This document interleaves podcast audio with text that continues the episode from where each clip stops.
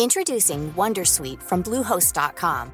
Website creation is hard, but now with Bluehost, you can answer a few simple questions about your business and get a unique WordPress website or store right away. From there, you can customize your design, colors, and content. And Bluehost automatically helps you get found in search engines like Google and Bing. From step-by-step guidance to suggested plugins, Bluehost makes WordPress wonderful for everyone. Go to bluehost.com/wondersuite.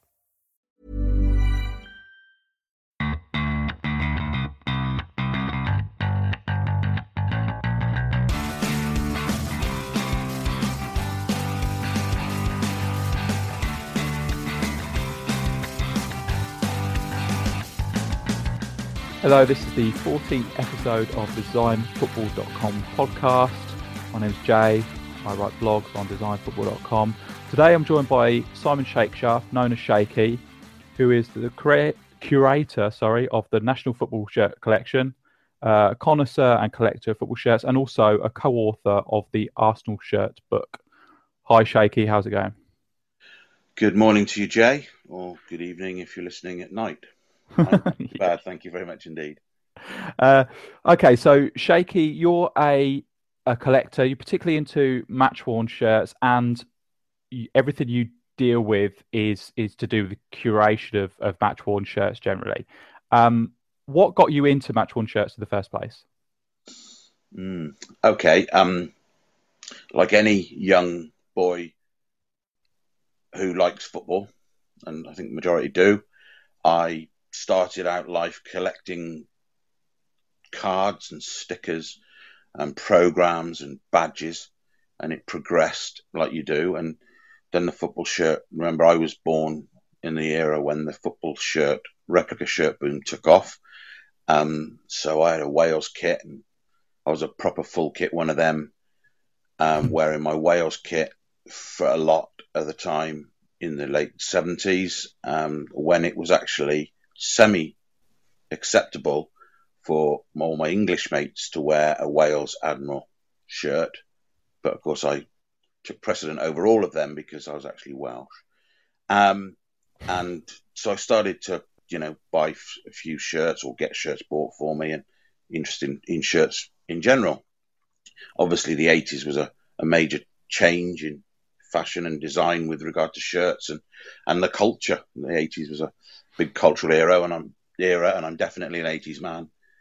Then I obviously went away and trained as a physiotherapist, um, and ended up as qualifying as a physio, or what they would call a physical trainer, or a uh, sports trainer, or a physical therapist, or whatever they, the Americans want to call you. Um, and I think they call them sports therapists these days as well. So there's all sorts of titles, but I ended up qualifying enough. My qualifications were enough for me to go and work in football, and I um, started working in professional football in 1993. And for the club I was working at was my team I supported actually, Hereford United, the first club I worked at, and from there, every time we played a big, bigger team, and no disrespect to to my beloved Hereford United, RIP, they're no longer with us. Mm. Um, we played a, a, bigger team in a cup competition, etc. Then, then it, be, it, was interesting to see if I could get a match worn shirt or, or, a shirt, a player's shirt from that team. And uh, and and as I've explained in the past, the first shirt I ever got given was a Bryan Roy Nottingham Forest shirt when we played him in the League Cup, and it kind of piqued my interest then to realise that one of the jobs I did when I qualified as a physio was at Hereford United for two seasons. I was actually the kit man as well. So mm. my predecessor, P, P. Isaacs at Hereford, had been at the club for so long. He was part of the furniture there, but he did everything. He did everything. Uh, you know, he, he, was, he treated the players. He, he warmed the players up for training and match days, and he used to. He was in charge of looking after the apprentices. I mean, I'm sure that he was treating players with a broom sticking out of his backside, brushing the treatment room floor before he went home. You know, that's how he used to work. It was just unbelievable. So he made a rod for my back. So it was acceptable then at lower levels of, of professional football at the time that the physio would also do the kit. Um, so I, I, although I excuse my dog in the background, although I um, um, did the kit, it was a lot of it was in coordination or co- coordinating the apprentices to help me pack the first team kit for away games and put the first team kit out for home games. So I got an interest in, in shirts then as well, you know, but without the realization that I would later on become an avid collector of Hereford United shirts. And from the era I was kit man, I do not have a home match worn shirt. And then yet when I when I closed the cupboard the last time I did it and we brought in a new a specific kit man, um, uh, there were four full sets of kit of that particular style of shirt, and yet I haven't got one. So was, where did they all go? You know. Was that is that sort of a, a dedication? Is that a, a, professionalism? So that your own shirts in your own role as a kit man uh, are sort of sacrosanct. You can't you can't take them away, but other team shirts and and sort of other kit men that give you things and uh, things you pick up in through matches against other teams, they're okay. They're they're fair game. Would that be the reason? Maybe. Um, I'm not necessarily. I don't necessarily think that's the case. For me personally, I I didn't necessarily see Hereford United shirts as something that I would take such an interest in later on in you know as I grew up, as it were. Um, the the Hereford United shirts themselves, I'm absolutely gutted that I can't find one of these shirts now, that particular style. But they, it wasn't anything to necessarily to do with the fact that they were sacrosanct. Although, when all the kitmen I've ever worked with subsequently are so precious about kit. It's mm. unbelievable. Even Keith, the, the guy that took on the kitman role after me, and Keith, I'm sure Keith had a, had a Rottweiler sat in the corner mm. and an alarm that went off at the police station if someone stepped over the white line into the kit room without him being present. Mm. And he was frightening. You know, players would come in and go, I, I'm, I'm missing a slip for the training today, or I need a pair of socks, Keith, and he'd make them sign for them. and uh, if I can tell one quick story, we had a player at Hereford United who was an absolute legend at, at Swindon Town called Steve White as a striker. In the two seasons he was at Hereford, the one season he actually won the Golden Boot for the Football League. Um, scored 32 goals or something, I think, in one season. And um, Steve was a proper dedicated professional. And we played Swindon. He was one of those players that apprentices said to me, "Who should I try and be like if I want to go on and succeed in the game?" I would have said at Hereford, "Try and be like Steve," and try and be like Chalky, as he was called. But he, we played Swindon in in the what was the auto windscreen Tesco's trolley Johnstone's Paint Trophy thing, yeah. whatever it was called at that time, and the Football League Trophy or whatever it's called and we played Swindon away.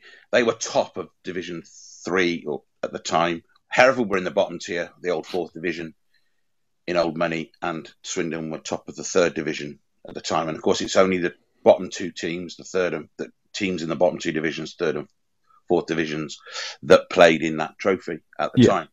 So we played Swindon. I think it was like the area quarterfinals. And of course, Steve White was the only guy I've ever seen at a stadium get a standing ovation from all sides of the ground when he turned up. Mm-hmm. As it happened, he scored the winning goal. Hereford won 1 0. Um, and he got he came off with a slight calf strain. And as he's coming off, he's getting a standing ovation from all sides of the ground.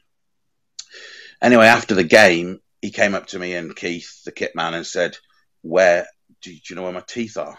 Because he had obviously had a bit of a Joe Jordan going on yeah. with, a, with a false tooth and a plate. And I said, I ain't got a clue, mate. He said, come on, Shakey, do you know? And I said, no, I ain't got a clue. I ain't got a clue. And Keith's like, oh, well, I'm, I'm more concerned we've lost three slips and two towels and two pairs of socks. and um, so anyway, I said, after he, he had to go out and do the press, you see, so that's what he was more concerned about, and to do the press with his tooth missing. So he did the press, came back in, and he said, What do you want me to do? And I said, I need to see you tomorrow just to assess the injury. Anyway, next day he comes in. Keith was like Baresi when players were around and Kit was missing. Yeah. He, he, he clung to his Chalky walks through the through the um, door and Keith's on him straight away. Chalky, we're missing three slips from last night. You don't know where any of them are, do you? And he's mm-hmm. like, I haven't got a clue what you're talking about, Keith. Don't know anything about it. So he's walked down into the dressing room and at Hereford United, for anyone who's ever been there, the old dressing rooms used to have a long corridor to go down to, either home or away. They both had long corridors. So he walked down the long corridor to the dressing room. Keith followed him ahead of me. So I'm walking in behind him into the first team dressing room. And Chalky's put his bag down and Keith's in it straight away. He said, What are you doing? He said, No, I'm just trying to check whether you've got anything in there from last night. And he rummaged around and no word of a lie. Chalky still hadn't found his tooth, you see, hmm. and um, his plate and his false teeth. And Keith went, Here it is. And he pulled out a slip. And the slip unravelled and Chalky's tooth fell out of it. and um, so his plate fell out. And so the lads had actually wrapped it up in his slip. And um, and um, for those who don't know, a slip in football is a pair of pants, basically. Yeah and um, and he'd wrapped it up in his um, in a, in his slip and, and hidden it at the bottom of his bag. So, but Keith found it by being busy, as kitmen are, but also very protective. They are very very protective people yeah. of their kits. So, yeah, I, I suppose there's there's uh, just there should be a general appreciation of kitmen for doing their job so well, and and also you get sort of a, a bonus element to it when when something like that happens. So yeah. for him being so desperate to find that, yeah, you end up finding his tooth as well. I did. I did read a tweet the other day that that Roger, who's the now the Hereford FC kitman, who was previously the Hereford United kitman at the end of the demise of the old club, Roger um, had said on the team bus coming back from a game recently, and I think it was tweeted by the club chairman that um, he'd he'd actually laundered so many thousand of socks this season. He mm actually had the exact number of socks that he'd actually laundered this season. Now that's taken. I mean, somebody said he must have a notepad. You know, that's taken it to the extreme to actually know exactly how many pairs of socks you have laundered this season. Um, but yeah, they they are very they are precious. They should be appreciated a lot more for what they do. Because if you remember, um, if you think about it, the, the two men apart from the manager, the two other occupations in football that are in the front line on match days are the medical team, so the mm. physiotherapist, and nowadays in the top flight, especially the doctor, as we know with Chelsea, but also the kitmen. Because mm. if they go out looking like rag ass rovers, then the kitmen are the people who are going to have their back ends hanging out the window to get spanked, aren't they? So you know, when we all love to go, oh, did you know that so and so turned up today and had to wear so and so's away kit? Yeah. You know, they're great for us shirt anoraks to talk about those sorts of things, but the stress that will cause the kit man yeah. will be unbearable. You know, yeah, terrible um, day at the office. That yeah. it is absolutely, yeah, yeah. Okay, so so that's that shows sort of what your trajectory was so how, how you because I, I wasn't aware of that that you as a kid you were actually interested in sort of different football kit designs and then that that transition to to how you got hold of your first match worn shirt and then it went from there. So what what's the difference between a, a replica shirt and a match worn shirt for you?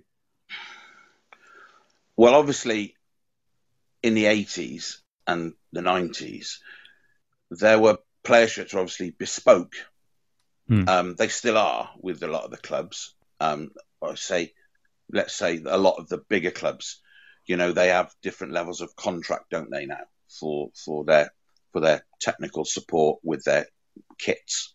Yeah. Um, and but I noticed that, for instance, you know, replica kits have a treat heat transfer. They used to have heat transfer badges, mm. and and um, the player shirts had cloth stitched on badges and things. Mm. So they were bespoke. They were totally different. I mean, I'll give you a classic example.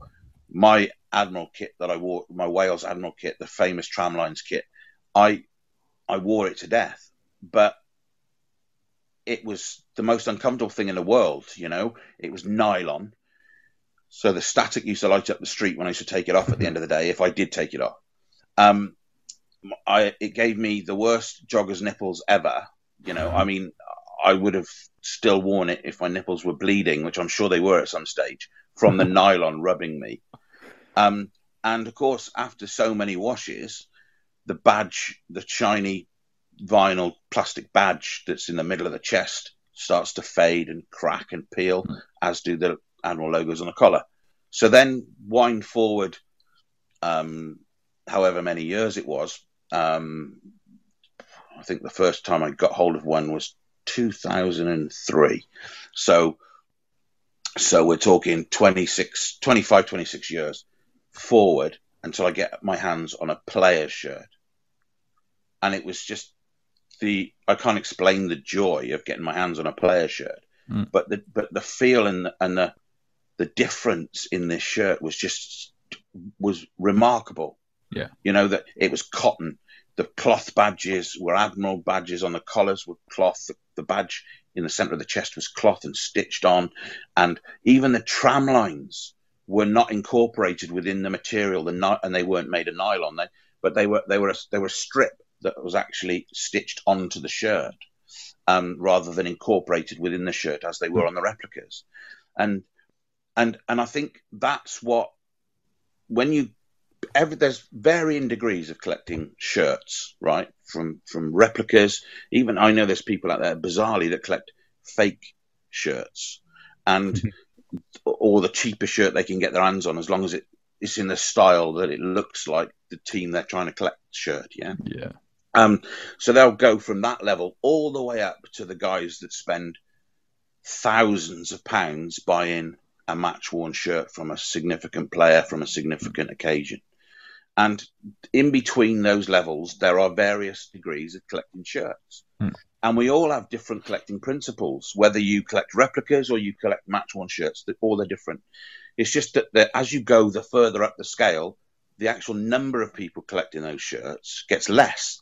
You know, because there aren't many people I know that can go and collect, you know, spend thousands of pounds a time buying match worn shirts. So those those are the, I suppose they're the small one percent of the of the shirt collecting fraternity and then you have you come down the scale from there and um and I progressed on. You know, people progress. You go through the various stages. You you have your replicas, and then you think, oh, and I'm intrigued. And and nowadays, of course, it's different. You because you can go and buy the player bespoke shirts that the, the players don when they running around on on in their stadiums on a Saturday for the clubs that have different differences between their replicas and their player shirts. And you can buy the blank ones now. And so people now, there's a sort of another level been put into the collecting market where you've got people who just specifically collect what the what the guys in the Far East have christened PIs or player issue shirts. Yeah. So um, this is this is the thing I, I understand because that shirt you, you, you mentioned there, the Tramlines Wales shirt. So that's the one that you wrote about for the 50 greatest football shirts ever. Is that right? That is right. Yeah. Yeah. So I, I understand the logic entirely there.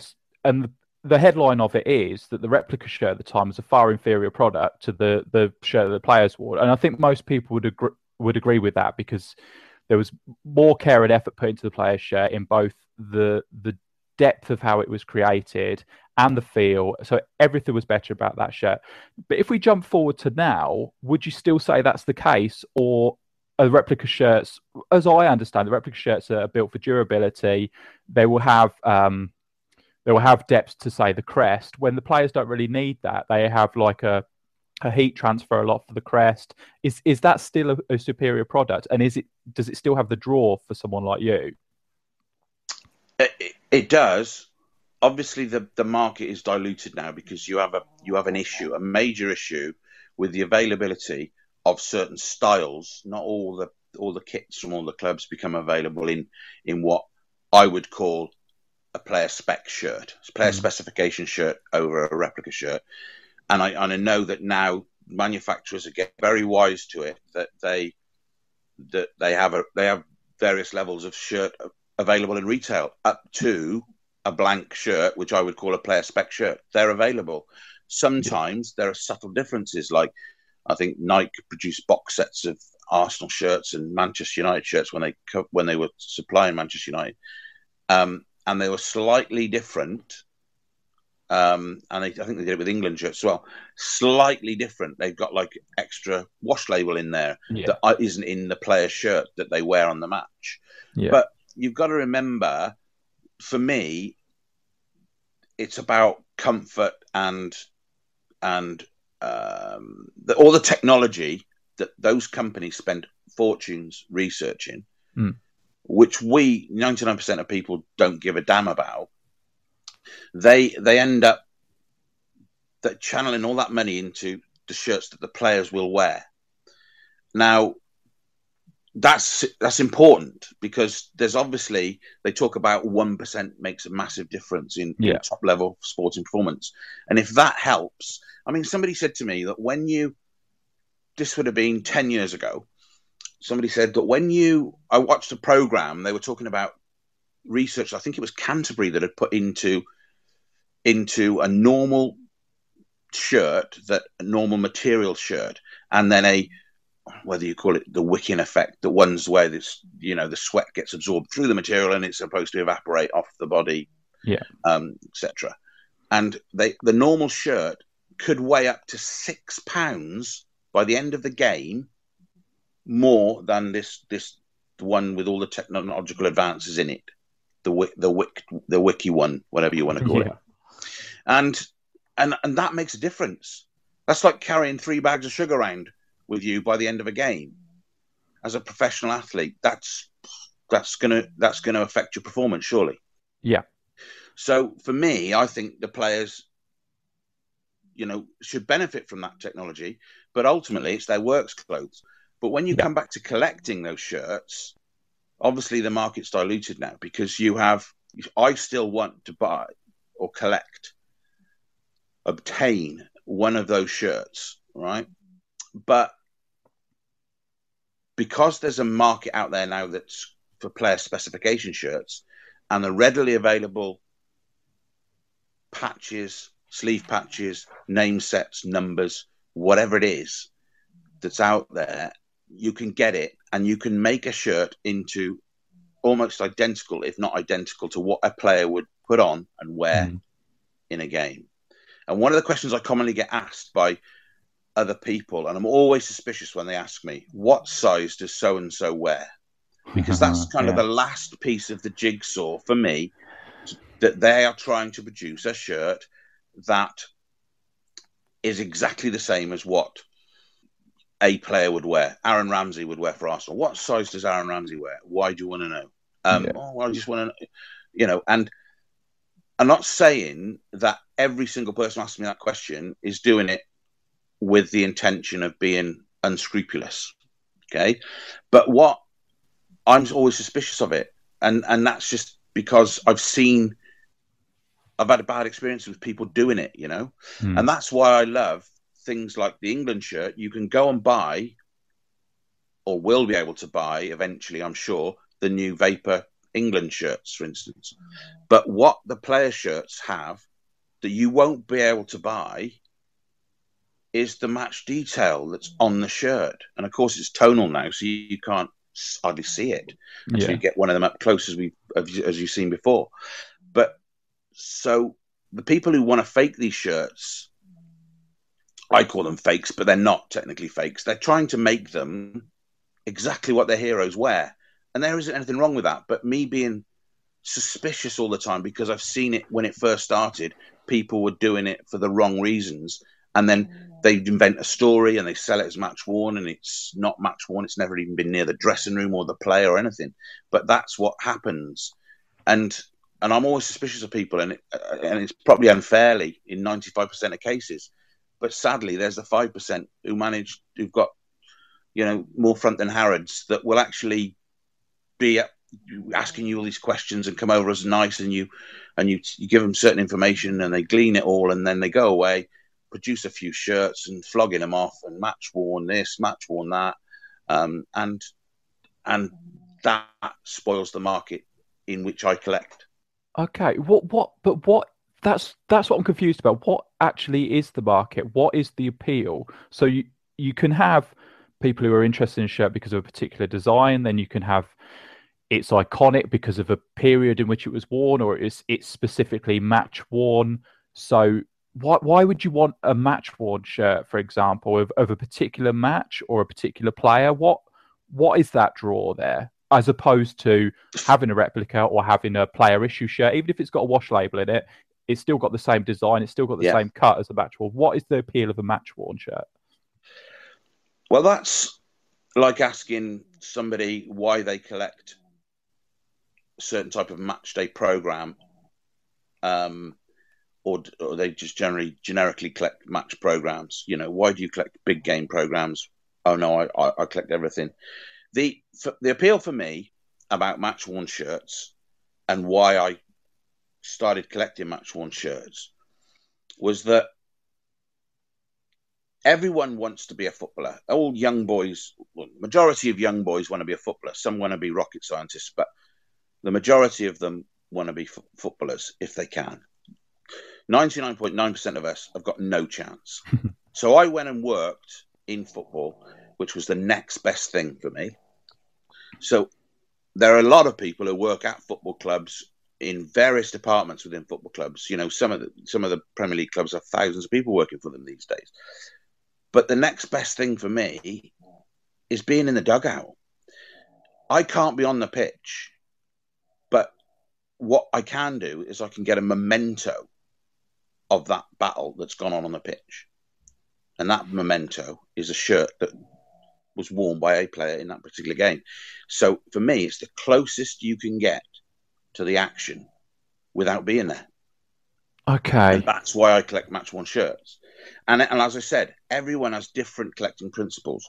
You know, why does so and so collect a shirt? You know, uh, there'll be other match worn shirt collectors who'll tell you something completely different why they collect match worn shirts. And there'll be lots of people who collect, tell you they collect replica shirts mm. because they can't afford a match worn shirt. And there's no shame in that, but they don't want to go down that route. Um, but I'm collecting I'm collecting replica shirts because I want to get all of my favourite styles or all the team designs that my club's ever worn, or or etc. etc. We all have different reasons why we collect shirts. Mine personally is because I collect match worn shirts because that is as close as I can get to it. And for me, as a Welsh shirt collector, you know, an, an international team of my country, that's a piece of history. Whether it's worn by Hal Robson-Kanu or John Charles. That is a piece of history. That mm-hmm. guy has put on that shirt and gone out and played in an international for my team, representing my country, and this is the piece of material that he had on his back while he was doing it. So that is, so it's it's the fact of the matter, rather than necessarily the look or from what you say there. I know you're interested in the styles as well, but it's it's getting the essence of that particular event uh, and yeah. owning a part of it. Absolutely. I mean, I've been quite vocal on Twitter about how I dislike the Wales away kit, the new one, mm. because for me, particularly international shirts, should they should use traditional colours. Yeah. Um, and grey is just has absolutely zero connection to to Wales in any way, shape, or form. It's traditional colour. Mm. It's just, I mean, we had a slate grey kit once before, and they like to call it slate grey because obviously North Wales is famous for slate. You know, the only way you're going to get anywhere in Wales that's going to be that grey as the, the away kit is, is by lying on your back looking at the sky in Blaenau Ffestiniog on a rainy day. You know, um, I don't mind the design, but mm. I'm thinking there are, you know, for me, Adidas could have done so much better job and they could have even changed the color but kept the design. You know that sort of shadow hoop that it has. Yeah. Um, but in a different color. You know, Wales' traditional colors are away from home are yellow, green trim, that sort of thing, and they've obviously sampled with with green and with blues and etc. And obviously now the vile grey. But as a match worn shirt collector, as much as I do, I'm not a fan of the shirt. I still have to have one. Okay. What are they wearing that against? Do they play Russia in the Euros? There is a 99% chance that England, Wales, Wales against England will wear the away kit. And there's almost, uh, uh well, same chance that they'll wear this, wear the grey against Russia. And they'll only wear red in the group stages as um, in a game against Slovakia, the first game. It, sorry, Wales are going to wear the away shirt against England. Absolutely, yeah. Oh, like, come on! I know. You see, this is a major debate that I've had. Now that hasn't been confirmed yet, but I've been told that within a couple of weeks it will become knowledge, and hopefully I'll get a little exclusive on Twitter so I can rant about it. For me, that's sacrilege. That is absolutely horrendous that Wales have to change. And it's because of the daft UEFA rules and England deciding with Nike that they will have white shorts and red socks on their new kit. As England are drawn as the home team, the away team, if there's any clash at all, has to change. That's utterly ridiculous, especially as it's a neutral venue, so there's no home team. England could just wear white socks or sky blue socks or or some other color of socks. This the uh, it's over. I think. It's, no, that been... for me, I agree with you totally, Jay. I think it is the most ridiculous thing in the world that the third longest international fixture, mm. which traditionally the countries have never changed their colours, and they go to a major championships in the 21st century, and the the the, the UEFA regulations are so anal that they have to change. All right. Okay. Yeah. I I can't I can't even believe what you've just told me. But but would you do your best to get hold of say if if Aaron Ramsey's playing in that game, his shirt for that game because it I would take any player's shirt from that game. Absolutely. Yeah. I mean, I, I, because I worked in football, I do still keep in touch with a few people in football, mm. and that helped me out when I wrote the Arsenal shirt book. You know, the, the connections I had in football helped mm. me hmm. get to people that helped me nail certain facts about Arsenal's kit. But so I still keep in touch. And when I worked at the three professional football, four professional football clubs I worked at, the three football league clubs I worked at were all um, they still had boot boys, and the physio had a boot boy. He had a guy that cleaned his boots. so believe it or not, David Edwards who's at Wolves now and plays for Wales, was my boot boy, and he was a tremendous boot boy. Joe Hart was my boot boy for a week and was the worst boot boy in the world. um, Joe and Dave are actually very good mates, but Dave, I've kept in touch with Dave ever since I was in Slovakia when his first time he was ever on the bench for the Welsh senior team. Um, it's quite a proud moment for me. Um, I made sure his boots were clean, by the way. Um, but he so he used to clean my boots. I've kept in touch with him ever since, and and through going and watching Wales and stopping at the hotel, and Mel Pejic is a Hereford United legend at the time was the Welsh physio when I used to go all the time to watch them, and um, obviously health reasons dictate I can't do that now necessarily now, but I went and so I got speaking to Mel and, and, and Dave's introduced me to other players, and I've become friends with some of those. So they sort me out with shirts hmm. occasionally. Um, Simon Church, for instance, um, had promised me. I gave him a bit of a ribbon. I said, "The lad sort me out a shirt. Any chance, Churchy?" And he was like, "Yeah, yeah, I'll sort you one out." So after the game, he comes into the players' lounge and and he sees me and he tries to hide to start with. And I thought, oh, he doesn't really want to give me a shirt. That's not a problem. I don't want to bend anyone's arm at their back and say, give me a shirt or I'll shoot you. um, but he came over and he rolled the shirt up so I automatically knew at that stage Welsh players had two shirts for every game. In fact, yeah. I think that's across the board now. You know, it's common knowledge that, you know, contrary to vicious rumor that's created by people who fake football shirts, players get two shirts a game. Right. At international level, it's it's very significant because it makes the shirts more precious, more personal to the players. If there's only two of them, two shirts available to them, then all the others are, you know, you don't want a multitude of other shirts available out there because it no. take, detracts from the fact that they're your shirts you represent in your country wearing.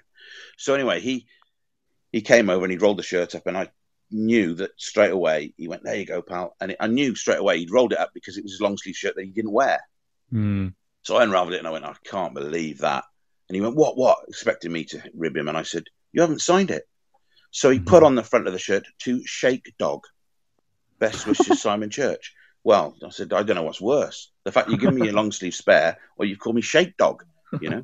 but um but overall, the, the, the fact that I've managed to get the contact with the players through David Edwards to start with, and Mel Pejic, yeah. etc.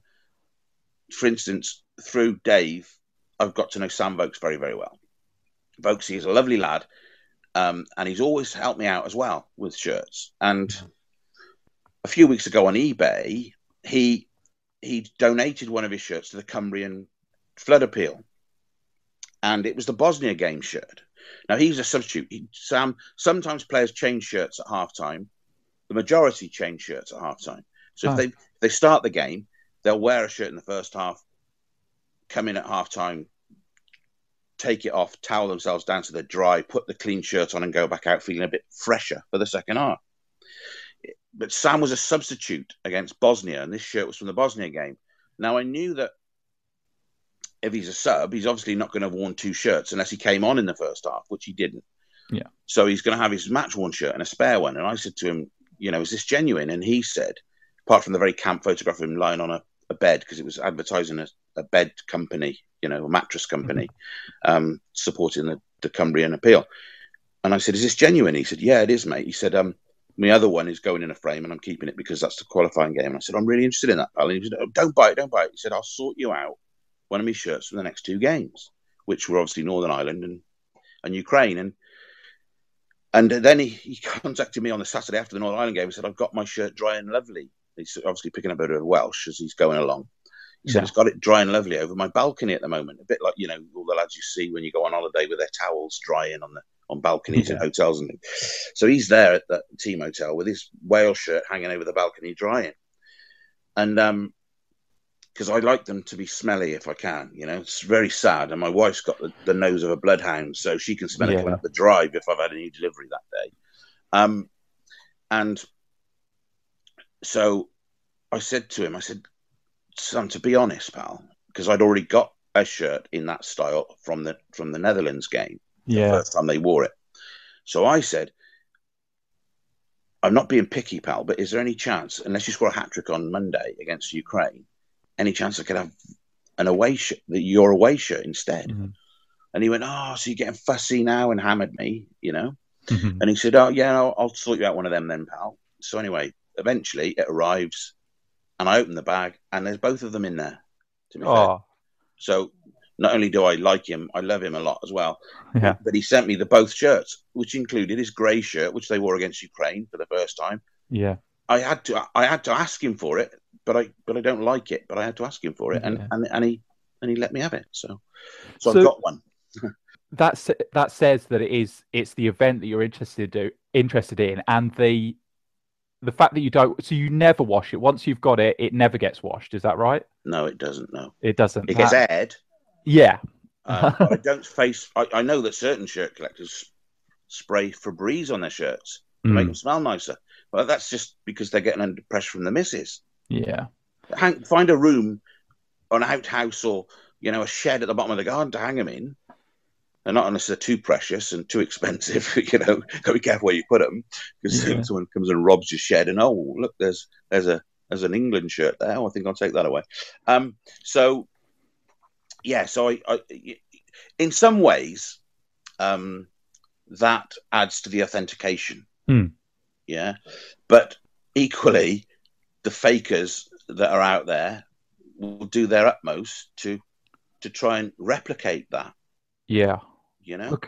so so that says to me that it is certainly the essence of the match, almost in literal terms, that you you want to get when you collect a shirt, when you get a shirt from a particular game or from for a particular player. It's it's that moment in history. You want to keep it as as authentic as you possibly can. But you say about what so people will fake it. So what the big thing is the the rolling it around in your garden thing. So if you look at most football shirts, they're not particularly muddy, but you'll find a a, a shirt with dodgy provenance actually yeah. is quite muddy because the way of making it look like it's match worn is supposedly to to make it muddy.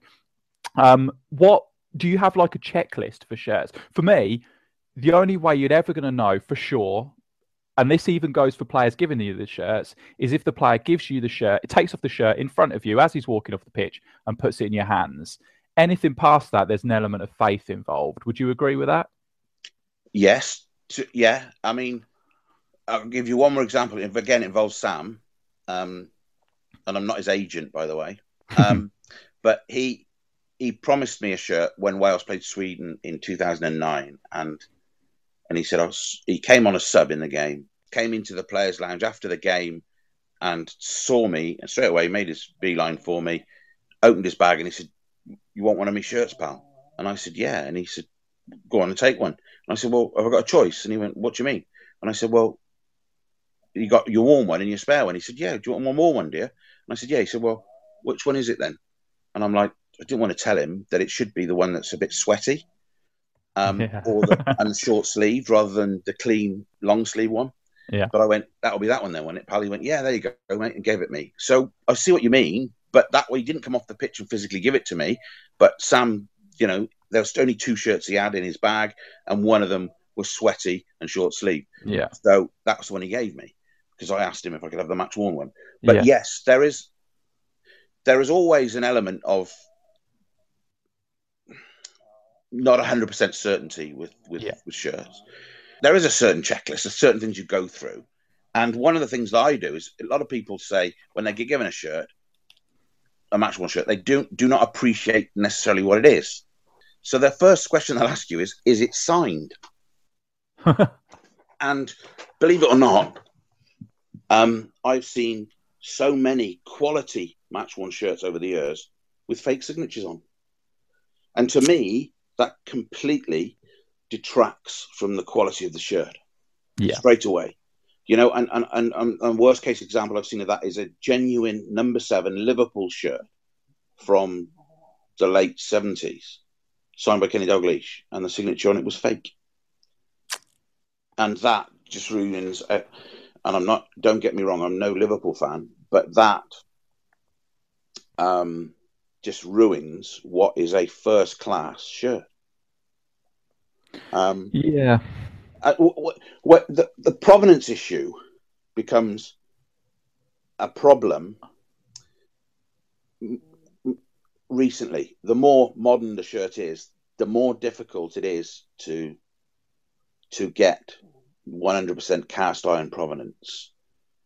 Um, I mean, Roger Hunt's, the England Liverpool striker, Roger Hunt's World yeah. Cup winner, Roger Hunt's shirt collection, well, memorabilia collection or part of it comes up at Graham Budd Sotheby's auction on Monday, Tuesday of this week. And you know in there that all those shirts are what they are. The problem is because England shirts are very much very similar or all the same in, in some mm. cases, you know, you, you have to um, you have to give different detail. You have to say that the shirt can be possibly have been worn in the following games. You can't be very specific in some cases. Other cases, you can be absolutely bang on. For instance, he's got three number 21 white England shirts from the 1966 World Cup. Yeah. And, but he can't attribute any of the games of the, the previous five games he played wearing white. He can't attribute them to any of the games. No. That is that is a, a crazy scenario, isn't it? That that it's it's got modest provenance then because you, you can't be so specific about it, but still those those shirts are so much more valuable than a shirt that you can say that the player came on for the last five minutes of the game and he, he wore it in that last, in that five minutes. So you can be so specific about that, you can know for sure. But this shirt is so much more valuable as, as a result, despite it being vague about when it was worn. So yeah, because you see, there are different pieces of the jigsaw, as I said before, that make up um, the provenance of the shirt, and one of them was, as I mentioned, was the shirt size. You know, nowadays yeah. it, it, it's like the last piece of the jigsaw. What size of shirt does the player normally wear? Um, and in that case, the, with the with the Roger Hunt shirt, you know, from the World Cup, the the, the provenance is cast iron. What mm. you can't be is game specific. Yeah. But you know it's a match worn shirt in a World Cup finals from a team from from a player and a team that went on and won it. Um, and I don't think, apart from getting game specific detail, you can get much better than that. If you're an England shirt collector, for instance. Yeah, the the whole the whole. I mean, match worn shirts isn't necessarily my thing, but yeah. it does fascinate me the the idea of of why a shirt is is interested, why it can you can be more certain, and uh, there's other things like uh, in particular competitions, the sponsor size might be different and that kind of thing. So that helps. Yeah. But yeah. again, it's something you can fake and it's something that it could be match prepared, but then not worn. But then you you change it so it so it looks like it was match worn. So one thing I did see on um, it was on the classic football shirts uh, Facebook page once. They had a particular shirt, uh, a shirt that Ronaldo. They were claiming Ronaldo had worn it. Ronaldo, the original Ronaldo, Brazilian yeah. Ronaldo. Yeah, he had worn it for Real Madrid and it had it was the classic thing. It had some mud on it, and so it's oh yeah, so it's a match worn shirt that Ronaldo wore. So it's a hugely valuable shirt on on that basis. If it is match worn, if he wore it, if he wore it a specific game, and they had they had this stain and it was on the sleeve, I think, and they managed to find a picture of the moment in the game where he had fallen and he had he had rubbed his sleeve against the ground, and you looked at it and suddenly it was all right, you could have faked that. So, what, what, order did these events happen? So, if you look through pictures of the game or you look through the video of the game, oh, he fell over there. That means he might have a bit of mud on the shirt, so I can put that on. So, that's possible. But then that sounds like a hell of a lot of work. But I, I know, well, I'm, I'm pretty sure that it happened the other way around. They got the shirt arrived at, at, their feet and then they said okay well let's have a look at the game to see if that's likely that it would have been muddied up that way and then to find that picture and and see that yeah, it probably was in this case. He did get his shirt muddy. It's that's a fantastic thing, isn't it? Yeah, no, I mean they call it photo matching now. I mean it's it's an American thing because uh, the American sports memorabilia market is is. I I think personally that it's so much more stringent, so much more uh, policed than it is over here, and or in Europe or anywhere else in the world but American collectors will maybe say something slightly different to that. But to us, or for me personally, I think it's so much um, better in America when you collect um, the jerseys. And they, I, I see, I'm calling them jerseys now, which is what the Americans would call them. And they would call them game used and not match worn as well. But, you know, obviously they don't do the soccer jerseys so much over there, but they do. Um, they have a huge market for basketball and, and ice hockey and, and baseball and, and American football.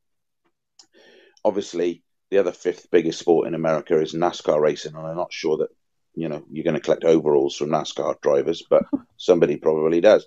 But but either way, those and, and particularly in ice hockey and and and baseball, they they the provenance is so important, and and I've always said I've become that type of collector now where the provenance is important.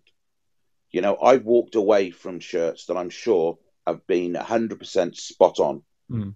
but maybe my gut feeling tells me I'm not comfortable with the the story or the history or the or the provenance that I'm being given with the shirt, and I've walked away, and I've probably walked away from a number of very very good shirts in the time I've been like that. But I think that's the only way you can protect yourself because you buy a hooky match worn shirt with no provenance and and and continue to spout the story that you originally told when you bought it. And then it's found out to be fake your resale value of that shirt is zero mm. I, I always say to people don't collect football shirts don't collect them as an investment you shouldn't collect memorabilia as an investment you're obviously aware that certain things are likely to increase in value over time but it's like anything the bottom could fall out of the market at any stage for any reason. So you shouldn't buy as an investment. Never buy. Never buy a match worn football shirt as an investment. Always buy it to enjoy it. Hmm. And if over time it accrues a value greater than what you paid for it, that's a bonus. I I suppose as a way of continuing the hobby, there has to be an element of of considering the worth of different shirts. And after time, there's a shirt that you've owned for say five, ten years then become a shirt where you could go, well, actually, this is valuable now. so I can get rid of this shirt in order to get more shirts that will now mean more more to me as I go forward. Is that would that be the case? Yeah, absolutely. I mean, I know people who, who collect and they will release things from their collection in order mm. to fund the purchase of another item yeah. that's more desirable to them. That happens, but you shouldn't you shouldn't be buying, in my opinion, you shouldn't be buying memorabilia of any kind thinking it's going to accrue in value. I mean, you go and buy a Steve McQueen autograph or or or a, whoever, you know, a Lady Diana autograph, you know that you're going to get a lot of money for those things. Michael Jackson's another one. I think you know Tiger Woods used to be in sporting terms used to be a massive signature to get because he was such a difficult signer. But do people want Tiger Woods signatures so much now? Yeah. You know? And that's what can happen, and uh, and you don't know what's going to happen in the match worn shirt market in the future. Yeah. Yeah, the I, I think that that's where the if you are doing something for an investment and you you get something in in order to sell it on in even if it's you're talking over 10 years and it's it's to to fund a pension or whatever it is yeah. there is always going to be if that's your end goal there that's when the temptation to fake things must come in i'm sure absolutely you... i mean I, I see one of the common things that a lot of people write and and it's a it's a common fakers trait when they for instance ebay for me ebay is is a bit of a gutter when it comes to match worn shirts because it's just such a mixed bag and predominantly the actual genuine number of match worn shirts on there is quite small. Mm. Um, but when you read in descriptions, people go, it can only go up in value. It would look great framed. You know. I never frame a match worn shirt now, ever. I mean, I did when I first started collecting and regret it because framers don't appreciate what they might have in their hand. No. Um, and so they don't care how it goes in the frame. No. And I've seen absolute horrors, not, not not mine, thankfully, but I've seen some horrors where people have cut shirts to make them fit on on frames and stuff, and, and I'm like, oh, it's scary. So yeah, you know, I wouldn't get them framed, but I but when you read somebody say it can only grow up in value, that turns me off straight away. I think no, no, it isn't about that. You know, for me, if somebody's talking straight away about how much is that worth, that's vulgar to me.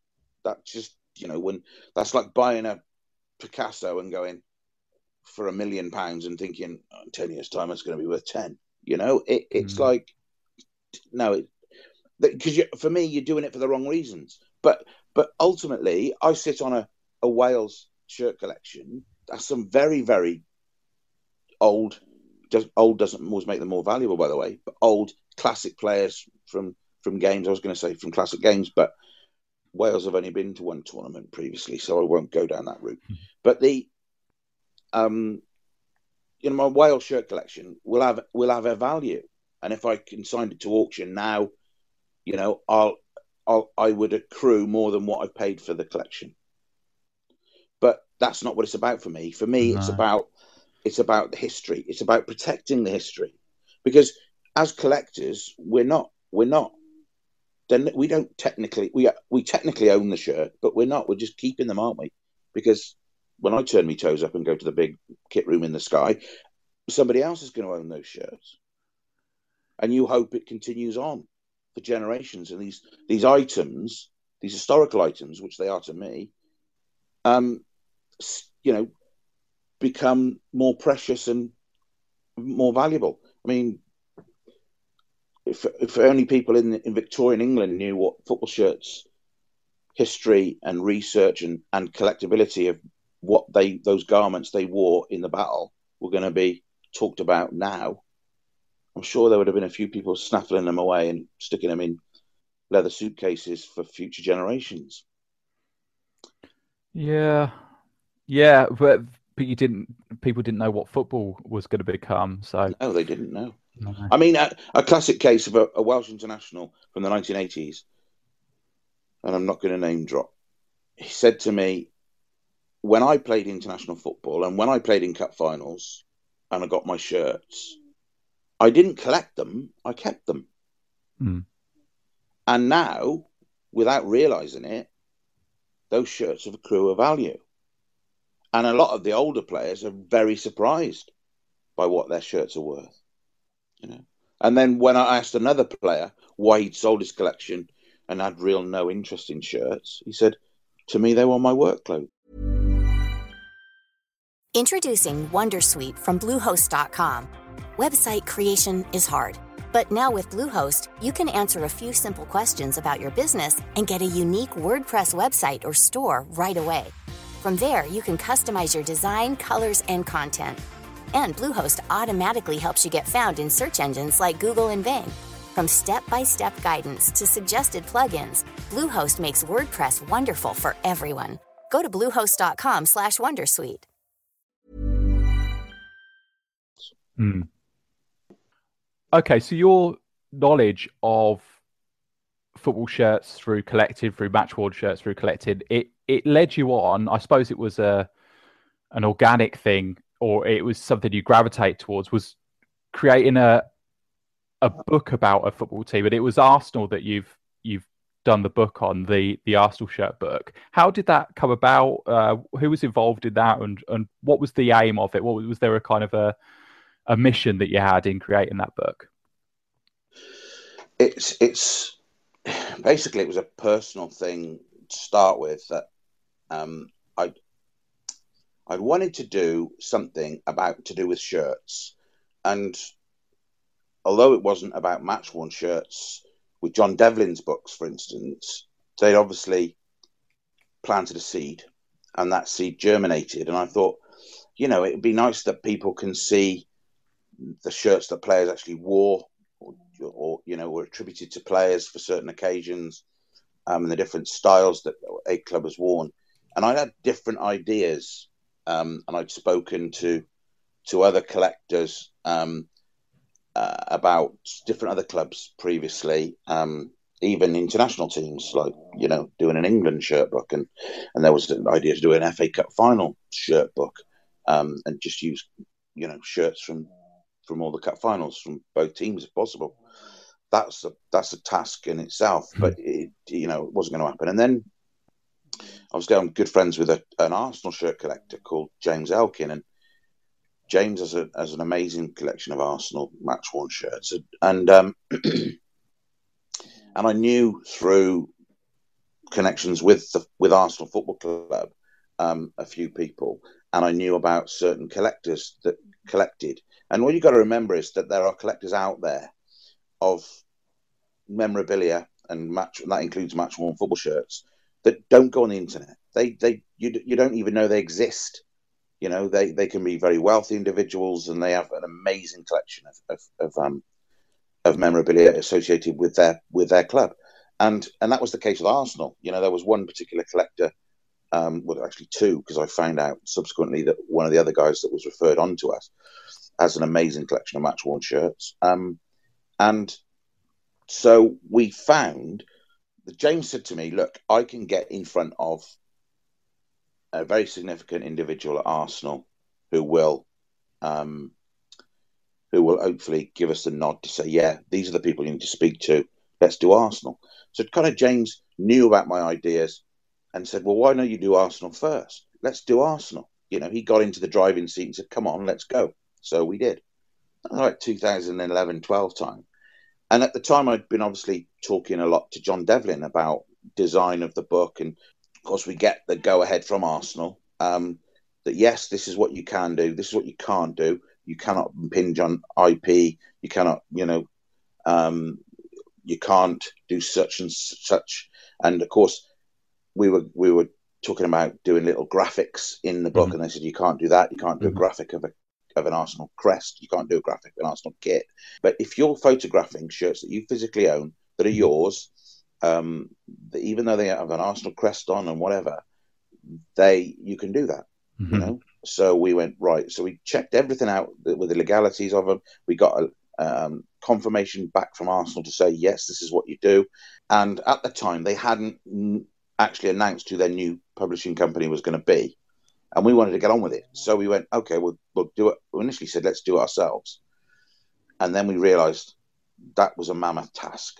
To be mm-hmm. fair, to self publish, especially the first time you do a book, self publishing yeah. is a mammoth task. Mm-hmm. Um, so, uh, through advice from, from Neville Evans, whose collection you know I curate, he said speak to a few publishers, and obviously he's had dealings with, with publishers as well himself. And um, so I contacted a couple, and myself and James went down and, and met with with Vision Sport Publishing. So they've got this reputation. I think they won Best Illustrated Sports Book Award at the British Sports Book Awards for about three years running. You know, uh-huh. with um, and that's down to the design team. Where of course then that affected John's involvement in the project. So we lost John's input, and in hindsight, I, I've said to James in the past, I would have still liked to have kept John involved because just because the depth of knowledge that John has about the football shirts, the mm. subject matter, um, that would have been great to have kept John involved. And in hindsight, like I said, it's a wonderful thing, and I would go back if I could do that again. That would one thing I would change. Other than that, we we we got the shirt list together of who owns what shirts and which ones we want, and and as we wanted to to get as a chronological order and as many of the shirts as we possibly could, mm. styles of the shirt, and we we achieved that with I think since 1965, and the book was published in 2014. So basically, that's for 50 years. Yeah, for argument's sake. Um, we we had all but all but six styles of shirt, of which four of those styles were worn in the 1960s. When, as you know, that you're just not going to get those shirts anymore. Because no, no, that was an era when shirts were just reused and reused and passed down and reused and passed down again.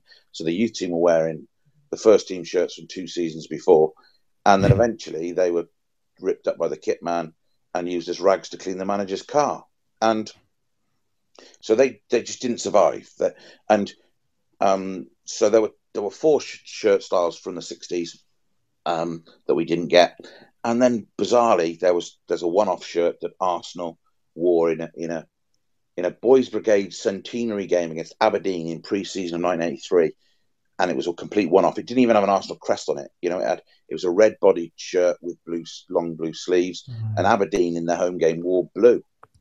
And these shirts were all given to the Boys Brigade to sell. They weren't auctioned, they were sold. And we cannot track one. I mean, there are people who've been on that mission for a long time. Uh-huh. And uh, apart from a CSI investigation into every cellar and attic in Aberdeen, I don't think we'll ever find one. Um, that was that was the latest one that we, you know, the most recent one we couldn't find. Yeah. And then, of course, oddly, in 1977-78, Arsenal wore which a lot of people consider to be a great away shirt. You know, the traditional colours of yellow with blue trim. Um, and the first time they, they had a long sleeve shirt with a blue trim was that season, 77 78. And they had, but they had this huge blue cannon, not the traditional cannon that was normally embroidered on the shirt crest, um, as the shirt crest. It was a bigger one. It had, a, you know, a bigger wheel and whatever. And it was plumb in the middle of the chest, and mm. people loved it. You know, at the time, I remember it. I think Arsenal were playing against Nottingham Forest when Archie Gemmill scored goal of the season um, in that kit, and I think when David Coleman famously says, and Peter Withe Archie Gemmill's come all the way from the back, and Withe hasn't seen him. He has now two 0 whatever it's what he was famous for saying. Yeah. Excuse me, I'm not in the streets of San Francisco right now. That's a police car going by. Um, the um, so it was a very very famous kit. They wore it in the semi final at Stamford Bridge against Orient in the in the semi final, and you know, but for the final, Umbro Arsenal were very resistant to change. So for the final, they wore an Airtex shirt, but it was a crew neck, short sleeve, crew neck, but it was Airtex. But it was the first time ever that an Umbro logo appeared on an outfield Arsenal player shirt. Hmm and Umbro needed to brand the, the, shirts for the final. So they went to Arsenal and said, "This is what we want you to wear. This has got the branding on it." And of course, then they went, "Oh, and to, to pacify you a little bit, we put these AFC cannonballs underneath the cannon." You know, so the cannon barrel of the cannon saw the addition of the AFC cannonballs for the ah, first time ever in that game, mm. and that was what it was. It was it was all to do with branding. So these shirts weren't used on the big occasion, having been worn all season similar to what Liverpool did in '85 when they when they played in the European Cup final wearing Adidas kit and um, and they'd worn Umbro all season, you know. Yeah. Um, and so that shirt, the 77 78 is away is so, yeah, 77 78 away shirt is just the most difficult to find. Mm. Um, they just don't exist. And um, but most of the time shirts survived. For instance, the only shirt in the book of the first ever yellow shirt that Arsenal wore it was made in long sleeve. It didn't have a blue trim, and they used it in long sleeve version between 1968 and 1976, 77. And the only one we could find in the book that survived was the League Cup final from 1969 because it was a cup final and players were able to take them home. Ah, uh, yeah. Mm-hmm. Ah, yeah, because it's a one-off. You're not going to use it again. Yeah. I mean, the... all the all the normal standard shirts have just been reused and reused until they fall apart. And I mean, yeah. that's what subsequently to the book's release, we we went and visited a player whose mum had made him in the early 50s, had made him 1951, had made him an Arsenal shirt out of a white shirt, and she'd unstitched the sleeves. Hmm. She'd un, she'd taken off the, the collar, and she dyed the body of the shirt red and stitched the sleeves and the collar back on, and the player still had it. um, and then and then he pulled out this suitcase and said, "Oh, I've got a few other bits, lads," and he and he James was with you know James was there and and and he because he'd wrapped them up in tissue paper. He went, "That's blue. There's a blue shirt in there." And he pulled it out, and it was the 1967-68 Arsenal blue away shirt, the navy shirt. It's the only one known to exist. it was like discovering a new species of animal, you know, honestly. And then, of course, he pulled out the the all red shirt that uh, yeah. wore from 65 to 67. Yeah. And and I said to him, you acquired these from training, didn't you? And he went, yeah. He said, I put must have put them in my bag and taken them home without realizing it. And we would we were using them in training. The, I mean, the book is fantastic, and it has has all these kind of th- some wonderful shirts in it, and, and I'm still more interested in the modern day ones. So I, I like the fact that the the red currant shirt in the Champions League didn't have the embroidery around the crest and that kind of thing. So that's all fantastic. And obviously there's a, a story about the red currant shirt that, that's been talked ah. about before. But people just need to get the book because it's about to sell out, isn't it? Or it's close to selling out. So this is your sort of your last chance to get it and everyone's got to own it. It's fantastic. Well, I mean, I've been overwhelmed personally by the by the response. Um, I've been blown away, and and a lot of people. I mean, we've had just amazing feedback on it, and the, the fact that we thought we were going to take a best case scenario five years to sell out of the book, and we're, we're eighteen months down the line, and, and the publishers told me, you know, we'll be lucky to get to Christmas with hmm. what we've got left in stock with with the way sales are going, and of course the, the knock on effect from that was that Arsenal, when they saw the book, they, the people in the clubs have both said to myself and James, You've done an Arsenal shirt book in the way Arsenal Football Club would love to have done it, but didn't have the resources to do it all the time. And that's probably one of the nicest things that they were said, you know, for a football club to say that to you, or people representing a football club say that to you. And of course, the knock on effect to that again was that we ended up doing the feature in the program this season. You know, selecting out yeah. a shirt from, you know, a famous shirt, um, and and and doing a, an expanded feature on it that's not, you know, it's expanded upon what's written in the book, and also updates the information because research keeps going. You know, the just a couple of things I want to want to leave people with it, what what's the best shirt that you own at the minute? Goodness me, the best shirt I own at the minute. If I'm honest, um, it can change. It can change daily, weekly. It, it changes. You know, depends on mood and. Um, I mean, as a Welshman, I collect Ryan Giggs shirts, so I've always thought he, you know, he, he's a standout player of his era. One of my favourite shirts in my collection would be the 2005 FA Cup final shirt, the black shirt that United wore against Arsenal. First time Nike had two teams in a, an FA Cup final. And first time it was ever decided on penalties. But Ryan Giggs came on at the start of extra time, and I was at the game with a friend of mine, and he he um at the end of the game he he, he clapped the United the, the United fans that were left. Then I was still up in the upper tier, um, and below us he walked over and, and it was a young lad gesturing to him, "Can you can I have your shirt?" So he took it off and he gave it to this kid, and there was a, an elderly gentleman stood next to him, and I thought, could it be the first time in history that anyone's ever parachuted down the Millennium Stadium using their coat and landing on someone to steal the shirt? But I thought, well, well, fair play to him. He's got this shirt, and then it popped up on on eBay, and it was Neville Evans who said to me, "You're not interested in that Giggs shirt, then?" Mm. So I hmm. went and looked at it, and it turns out that it was his shirt, and so I got into conversation with the guy, and and conf- he confirmed it, and and um, because I I knew where he was sitting, so I I asked him to show me evidence of the ticket where he was, and he still had it and and he wrote a letter to confirm and everything else. But I'd physically seen Ryan Giggs give this shirt mm-hmm. to this lad, and I bought it. And um, so I suppose the story that goes with that, and the fact it's Ryan Giggs and a cup final shirt, because um, in memorabilia circles, for whatever reason, Manchester United carries a premium. So the fact it's a Manchester United shirt from an FA Cup final from one of my favourite players of of the last 20 years and and the way it, the story that goes with it you know physically seeing the player give it to this mm. lad after the game and eventually you know 10 years later or 8 years later whatever it was getting it getting it back it was just so i suppose the ryan giggs match worn 2005 FA Cup final would be one of my favourites. Okay. I have numerous ones, you know. I mean, how about a Holy Grail shirt? One that you, you want that that is always. You, you mentioned the the Arsenal shirt with the blue sleeves. Would that be the one that you'd you'd really like to own?